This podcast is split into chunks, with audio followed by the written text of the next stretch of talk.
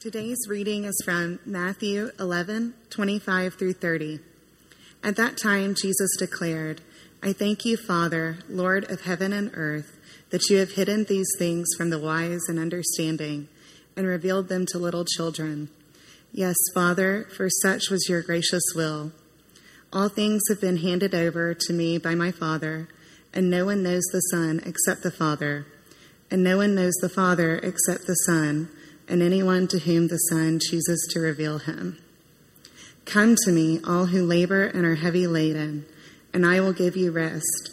Take my yoke upon you and learn from me, for I am gentle and lowly in heart, and you will find rest for your souls. For my yoke is easy and my burden is light. This is the word of the Lord. Praise be to Christ. Thanks, Hillary. Oh, good morning, everybody. Hello. Good to see you today. My name is Scott. If we haven't met yet, uh, and uh, we are uh, we're in our uh, series, summer series that we're calling "The Battle Within." Uh, we're focusing on different uh, internal struggles that are ordinary, I guess, to the human experience. And today we're going to talk about weariness or restlessness and uh, I uh, thought I would start with a little anecdote from Chariots of Fire, which is a, a well known film. I assume that a lot of you have, have seen it at some point, but it features two world class Olympic athletes. It's based on a true story. Uh, both have the same job, same calling, uh, run the same races. And uh, one of them is named Eric Liddell. And Eric Liddell is also a, a missionary. And his sister Jenny, who um, you know, loves God, uh, you know, along with, with her brother Eric Liddell, uh, says to him in a conversation, I, I, really don't, essentially, I really don't think you should be um, running in the Olympics because it, it, distracts you from what your primary calling is, and that is to be a missionary. And uh, this is sort of the most famous line in the in the film where where Eric Liddell looks back at his sister Jenny and says, "Well, of course God has made me a missionary. I know that, but God has also made me fast." And when I run, I feel his pleasure. And, and as you see the story unfold and see him competing and, and so on, you see this, you know, workhorse of a, of a, of an Olympic athlete who is also uh, characteristically, characteristically uh, you know, through each of the scenes that he's in, an unburdened soul who has joy and this sort of inner equilibrium and poise and, and restedness about him. And then you have Harold Abrams who does the same thing, runs the same races, lives in many ways the same life. He's, he's a secular Jew, and uh, perhaps the most haunting uh, scene in the movie with Harold Abrams is, is when they capture an internal monologue that he's having with himself, and he says this I have never known contentment. I'm forever in pursuit, and I don't even know what it is I'm chasing. So, We've got Eric Liddell on, on the one hand with a solid center, inner poise, joy in his work. And then we've got Harold Abram, who's even presenting himself as, as driven, restless, and he's, he's got a sleepless soul, you might say. And they're doing the same thing. What's the difference? And, and, you know, the question really, I think, for us, especially in sort of our achiever culture and achiever environment that we live in um, is do we identify with the story and who do we identify with the most? Uh, maybe it's Eric Liddell, maybe it's Harold Abrams, maybe it's a little bit of both depending on the day. Um, but many of you uh, actually are on a prayer list. I, I send out a weekly email, um, you know, for those who are interested in knowing what I would like prayer for, and I welcome you to send me an email if you want to get on that list. Uh, and uh, you'll know if you're on this list that, that, that probably the most recurring request for prayer that I send out is that I would sleep better because I, I have had insomnia for probably about 10 years now. And um, I'm beginning to wonder if the insomnia is at least in part because um, even though I'm a Christian, uh, functionally I am a lot more like Harold Abrams, perhaps, than I am like Harold Liddell. Uh, and so this was this was sort of um, played out this past week. I was in Georgia I was visiting my parents and my brother and sister in law and their six kids and their dog. And, um, and at one point, we're all around the dinner table, and my sister-in-law, Laurel, decides she's going to take a picture and throw it up on, you know, social media on Instagram. And, and before too long, I feel a little ding on my, on my phone, and it's my wife tagging me and, and essentially saying, you know, Scott, put down your phone. Okay, because in the picture, everybody's enjoying dinner together, and I'm on my phone, uh, which is kind of a continuing source of frustration for people around me. And um, it's funny for those who aren't living their lives up close to me, but it's not quite as funny all the time for those who are. So I've got a friend uh, who, like me, has a public job, does a lot of public speaking, is a writer, those sorts of things. And we were having lunch the other day, just sort of talking about the unique uh, sort of idolatries and and traps of, of people who live a public life. And, and he said that he and his wife were having a a conversation together, and his wife stopped him in the middle of the conversation and said this Did you ever realize this about yourself? That you are an extrovert with strangers and you are an introvert with the people who are close to you? And I thought, oh my goodness. I'm glad my wife has never said that about you know to me, but but she could. And, and a lot of people who live their lives close to me could say that, that I'm more of an extrovert with strangers than I am with, with, with people close. Because I'm, always struggling with fully being fully present, right? Uh, and yet I'm not because you know as as as I heard you know another pastor say not too long ago, I'm always fully present somewhere. It may not be here with you. You know, I, I may be with here with you right now physically, uh, but I'm fully present 20 miles from here, right? Because you know of distractions and everything else, and and so for the next 25 minutes or so, I'm going to invite you to eavesdrop on an internal monologue that I'm going to have with myself. Because I'm, I'm suspicious that perhaps nobody in this room needs this message more than I do. Because if there is an area of, of life in Christ that, that I have very little integrity, I would say it's probably this. I don't rest much. I don't unplug hardly at all. And I make a lot of excuses about it about my workaholism and drivenness and such. And so, what I'd like to talk about a little bit is, is the source of our restlessness and also the invitation to rest for the weary. So, the source of our restlessness, this word that Jesus uses, yoke, it's a really important word. And, and, and you know, the yoke is something that can be carried by somebody who's religious, and also it can be carried by somebody who's not religious at all. So, a yoke is a tool that is harnessed to a farm animal, to a, a beast of burden. In those days, it would, would usually be an ox or, or, a horse or some, you know, kind of animal that, that, that, that, you know, was, you know, carrying heavy loads in sort of the agrarian culture that they were in on farms and stuff. And what Jesus is basically saying is this. As a human being, you have, an, uh, you have a yoke also you have something that, that, that you're carrying and, and, and a burden that, that, that is on you. And if it's not my light burden and my easy yoke, then it's going to be something more heavy. And, and, and it'll turn you into more of a beast than a human being. You'll, you'll become a beast of burden, like the ox in the field, if, if you don't take on my yoke instead. And so, if we start to ask the question, what, what is the yoke that I'm carrying? What is the burden that I'm carrying? It, that's another way of asking, what is it that I worship and serve? What do I look to as the functional Lord and Savior, not the creedal, uh, confessional Lord and Savior, but the functional, day to day Lord and Savior of my life? What drives me? What's my, what's my center? And, and, and the answer to that question is really where do I spend my time, my money, and my mind share with the least amount of effort? What am I fully present with the most at any given time?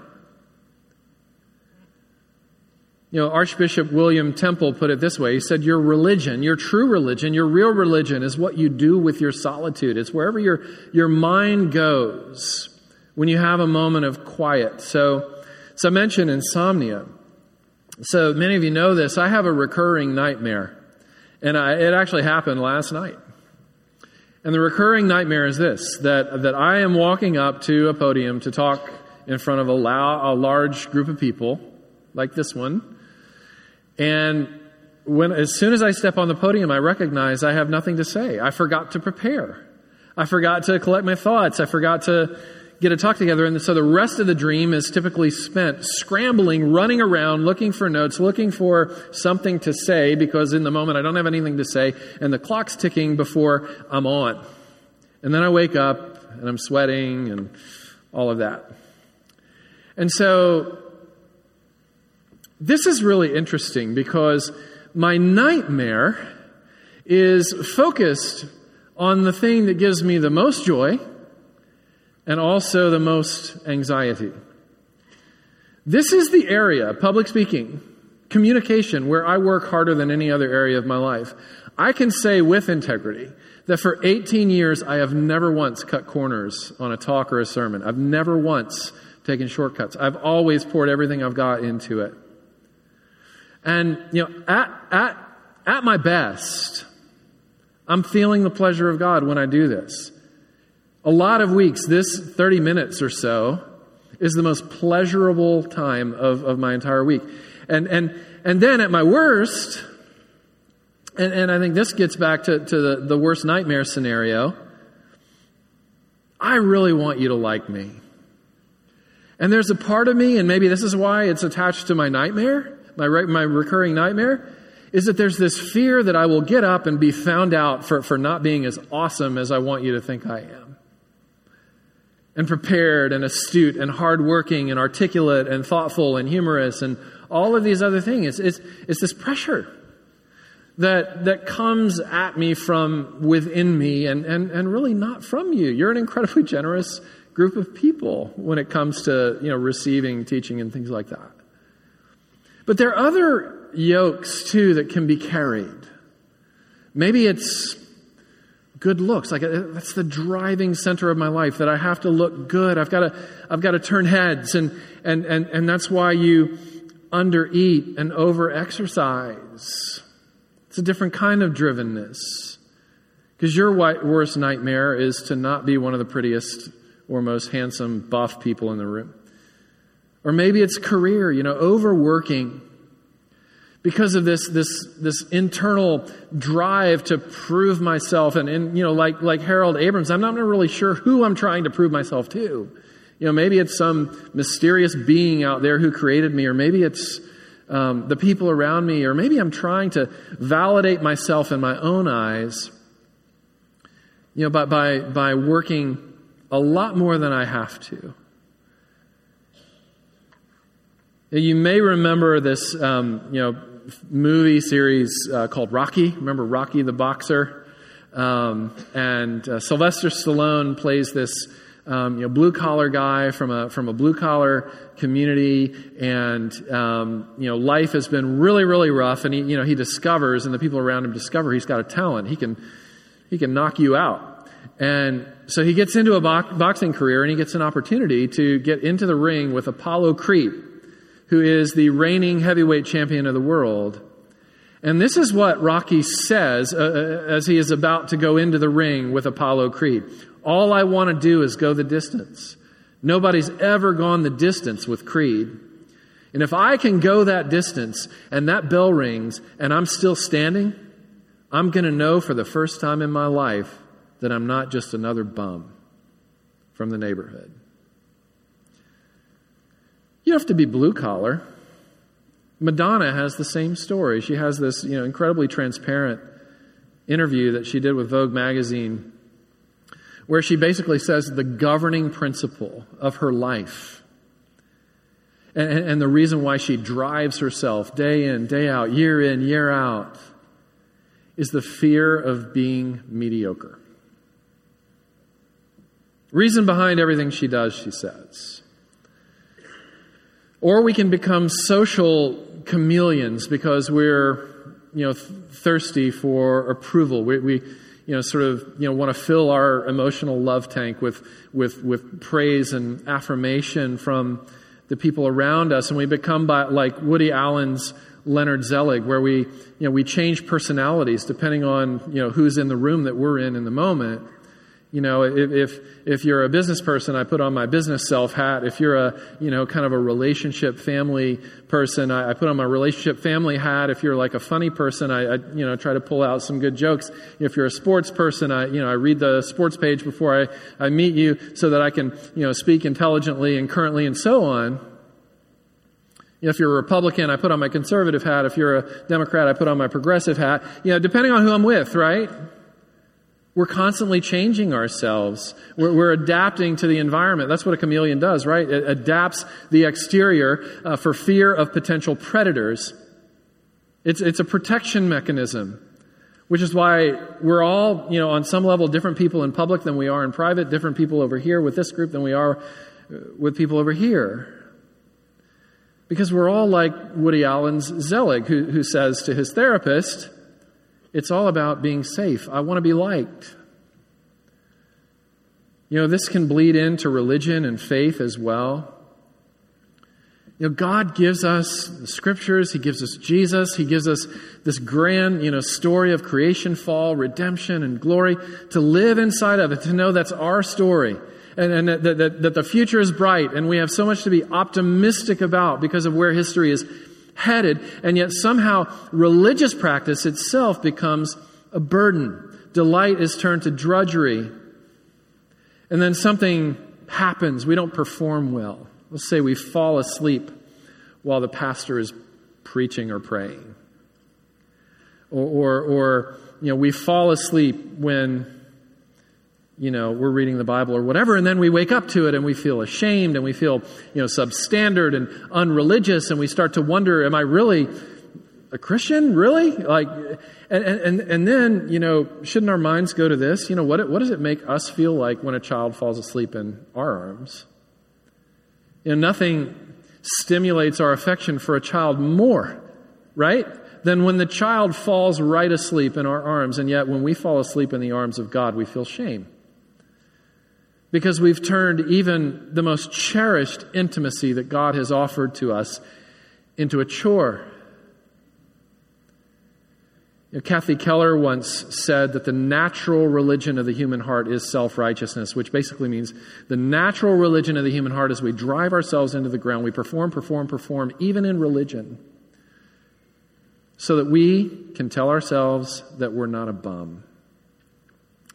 And underneath all of this, and this is what Jesus is getting at here. Underneath all of this is the haunting question Am I loved? Do I matter? Does anyone notice?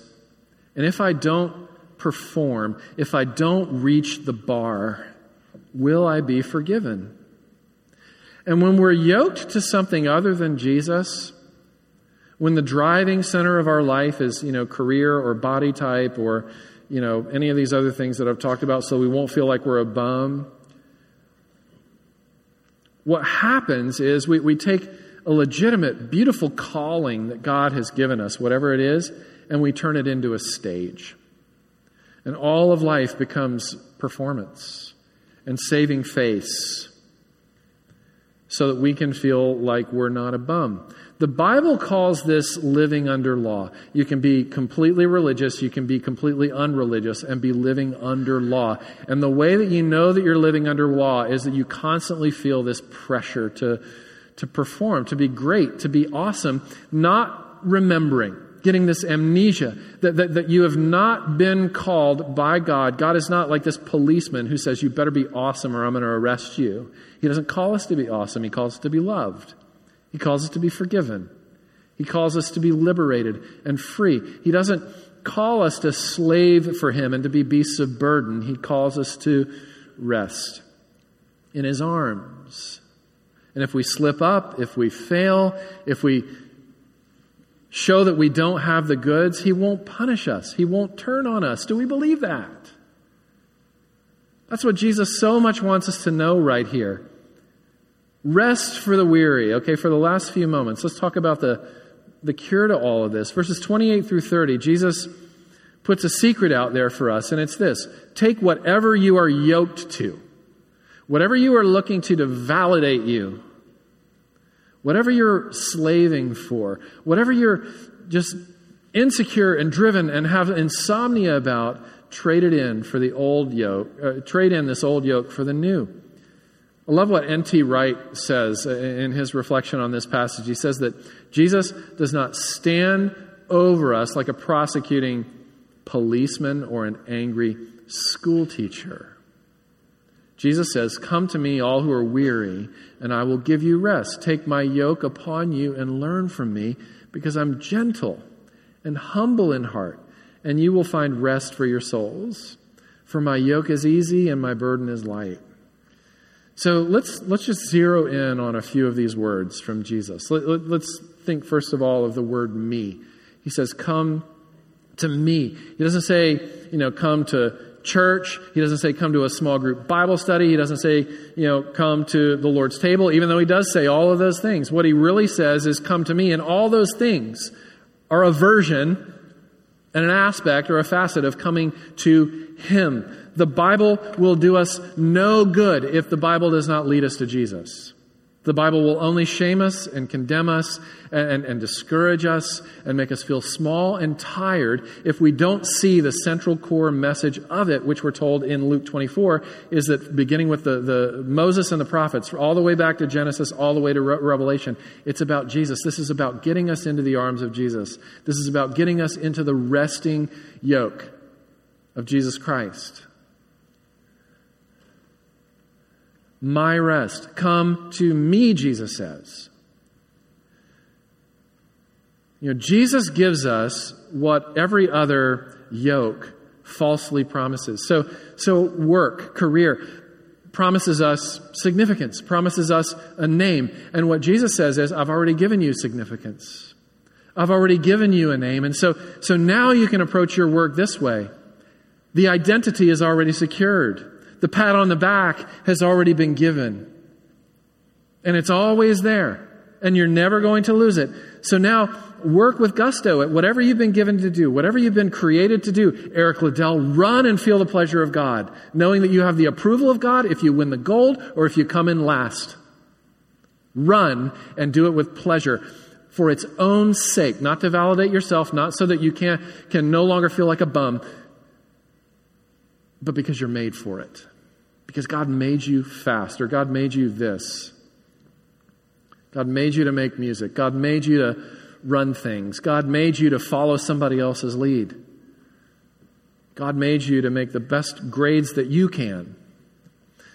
Or maybe it's come to beauty, come to a body type. And, and, I think what Christ would want us to know is there is such a thing as a beautiful body and an ugly soul. Prioritize character. Prioritize a rested soul. Prioritize a, a, a, centered equilibrium in Christ. And you will be beautiful whether or not you ever qualify to be the most attractive person in the room. And whether you ever turn human heads or not, you're always turning the head of the one who loves you and gave himself for you. And so go after a beautiful soul, which, which, which happens when you enter my rest.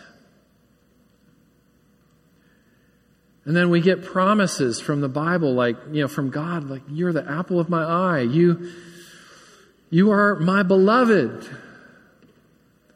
You're my child in, in whom I am well pleased. And, and so this love thirst, this, this, this thirst that we have for approval, or, you know, like, I can't remember the country artists were, this, you know, looking for love in all the wrong places. Who was that? Urban Cowboy? Come on, somebody's old enough. Okay, I don't remember, but looking for love in all the wrong places, right? When, when Jesus is here saying, Look, the Lord your God is with you, mighty to save. He will take great delight in you, quiet you with his love, rejoice over you with singing.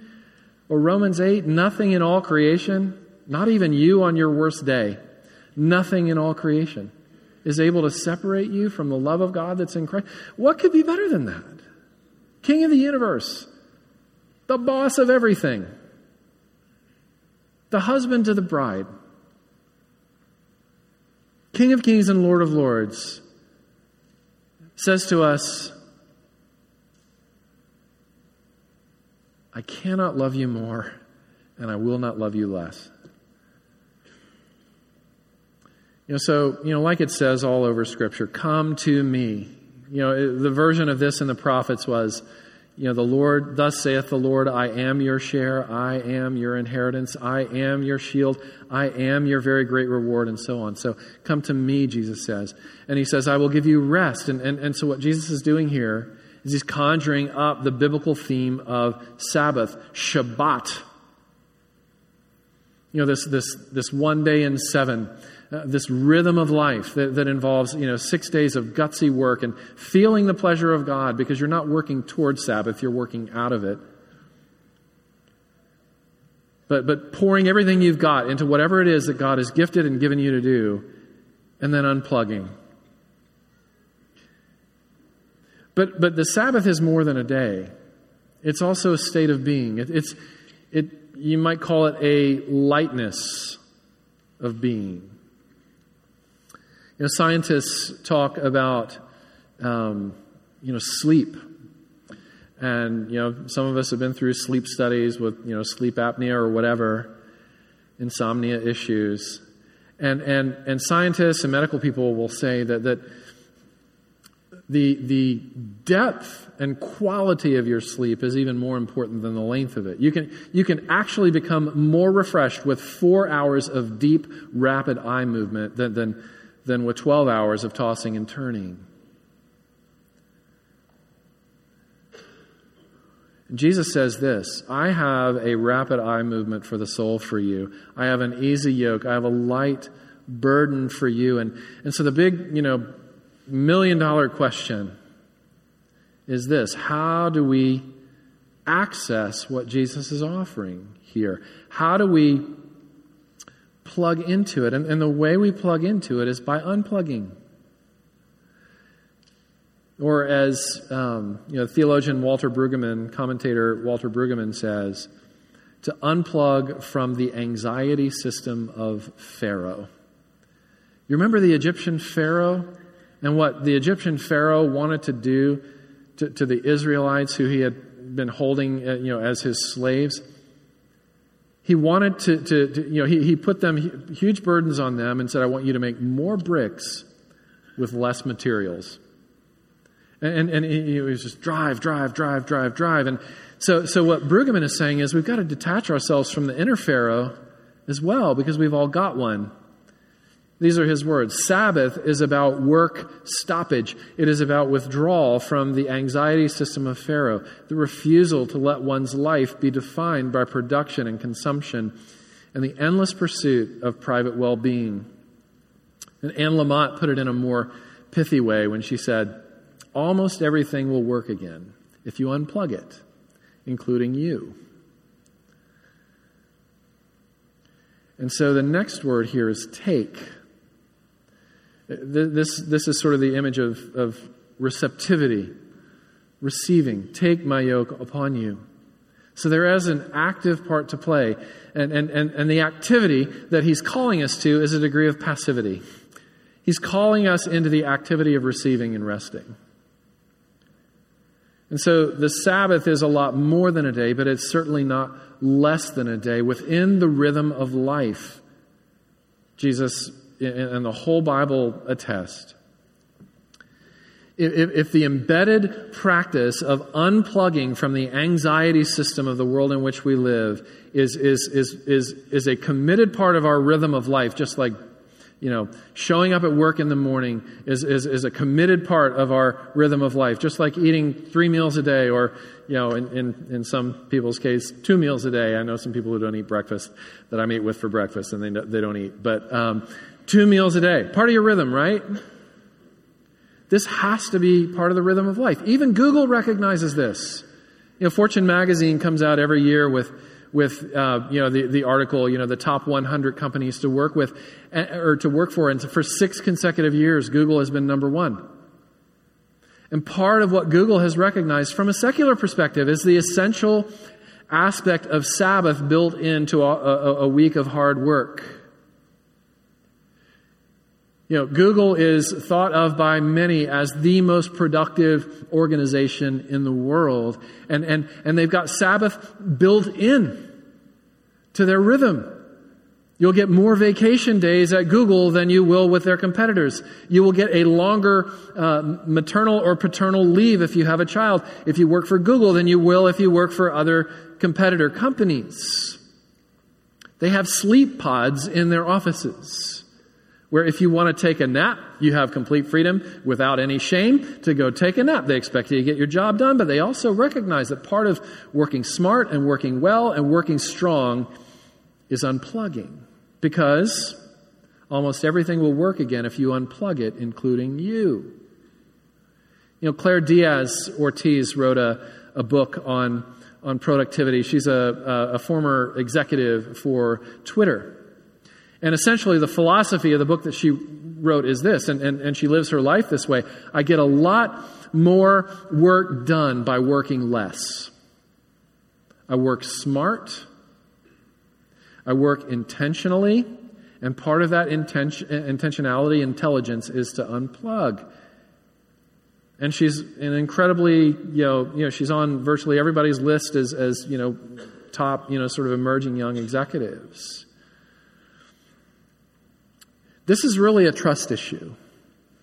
You know, God messes with the things that matter to us the most and He agitates them, like He did with the rich ruler and like He does with us, you know, like, like if we're not giving at least 10%, for instance, of our, of our resources back to God to acknowledge that it all belongs to Him, there's a trust issue going on. There's a trust issue. It's not about making budget, it's about trust. Do I trust God? Do we trust God to, to give 100% provision on 90% or less of income? And, and, and, and Sabbath is the same way with time. But instead of a tenth, God says, I want a seventh. Seven days productivity is the promise for six days work. Trust me in this, God says. Trust me in this.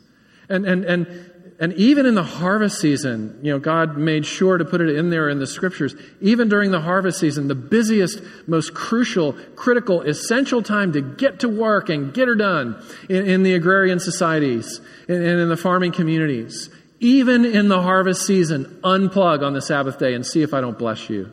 And the Lord did. Don't gather manna from heaven on the Lord's day. I will give you provision every day. You just need to trust me in this. And when Israel didn't trust the Lord with the Sabbath, the, the manna got corrupted and it got worms, and it's sort of a picture of life when we don't unplug. There's also a daily means of grace, a daily checking in, right? Like people do in good marriages and good friendships. There's a checking in on a daily basis, which is why God has put the scriptures, it wasn't Martin Luther that put the scriptures in our hands, it's God who put the scriptures in our hands. To check in, you know, 10 minutes, 15 minutes a day. Basic stuff, basic stuff. You know, Charles Spurgeon, who's known as the Prince of Preachers by those of us who are preachers, also dealt pretty much all of his adult life with anxiety, insomnia, uh, depression uh, and, and so on. And one of the things that Spurgeon said is this, and, and this is really what, what kept him centered in the midst of, you know, just dealing with restlessness issues.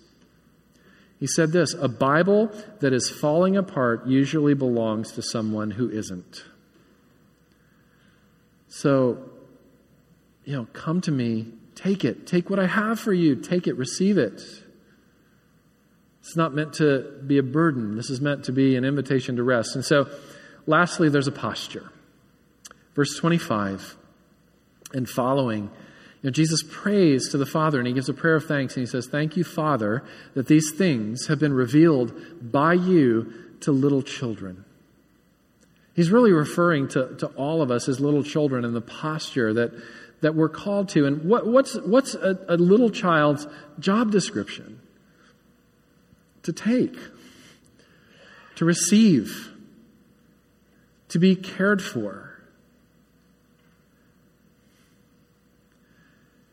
You know, what makes children so free and so liberated? Have you ever just you know been observing with maybe a, an adult friend or two, like a group of children just being children, pr- playing, laughing, frolicking without a care in the world, and you look over to your friend and you say, "Wouldn't it be great to be a child again?"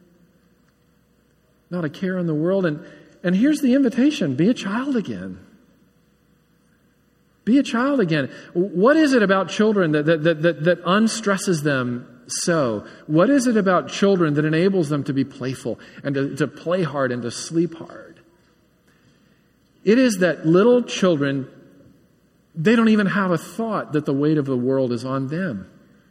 Little children assume that the weight of the world, if, if they're even aware of it, is on somebody else mom and dad or, you know, whomever. But little children particularly in healthier environments, are not thinking at all that the weight of the world is on them. And, and when little children do get restless, in healthy homes, they run to those who they perceive are carrying the weight of the world, right?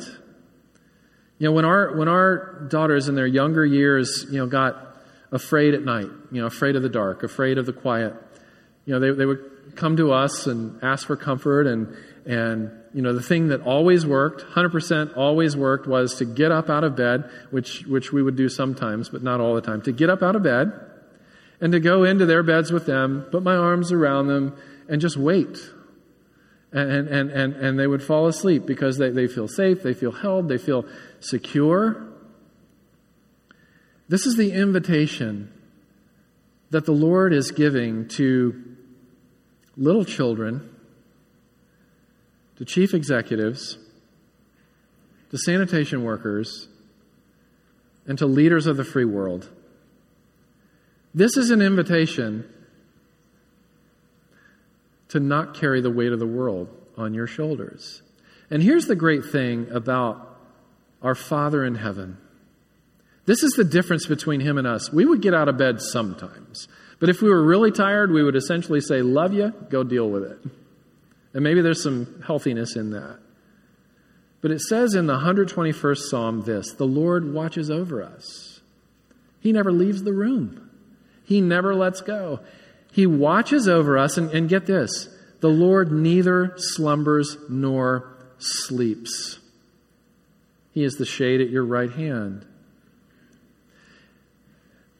And how can we know that, that he neither slumbers nor sleeps? for our sakes. Again, it's all, it all goes back to Jesus. Jesus, who became restless at Gethsemane, sweating blood, overwhelmed with sorrow, even to the point of death for our sake. Jesus, who became sleepless, who cried out to his friends, Watch and pray, and they repeatedly fell asleep on him. And he bore the burden all alone in the dark. And then he really bore the burden on the cross, did the most restless work so that we would never, ever, ever have to feel like a bum. Because on the cross, Jesus moved our judgment day from the future to the past. On the cross, Jesus' last words were, The work is finished. It is finished. Jesus' last words, It is finished, become the first words of our lives that we get to live out of. And then Jesus, from the cross, also cried out, I thirst, so that we would never thirst, so that we would have a table that we get to, to surround together to remember that the weight of the world was carried on the shoulders of Jesus Christ.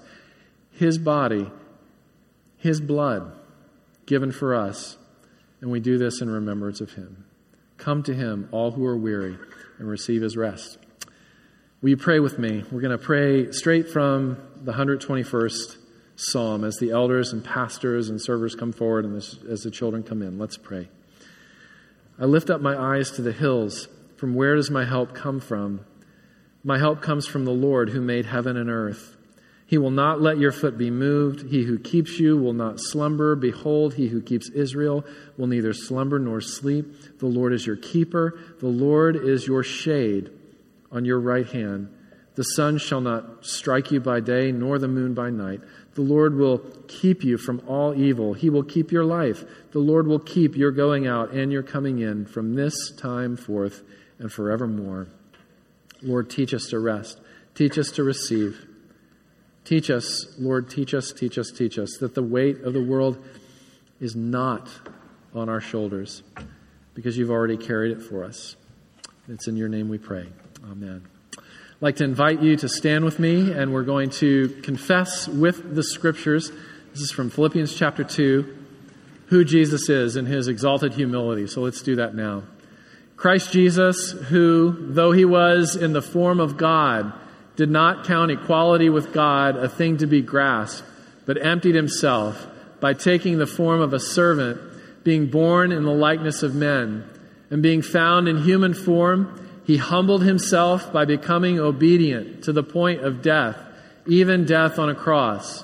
Therefore, God has highly exalted him and bestowed on him the name that is above every name, so that the name of Jesus every knee should bow in heaven and on earth and under the earth, and every tongue confess that Jesus Christ is Lord, to the glory of God the Father. Amen. Lord, have mercy. Christ, have mercy.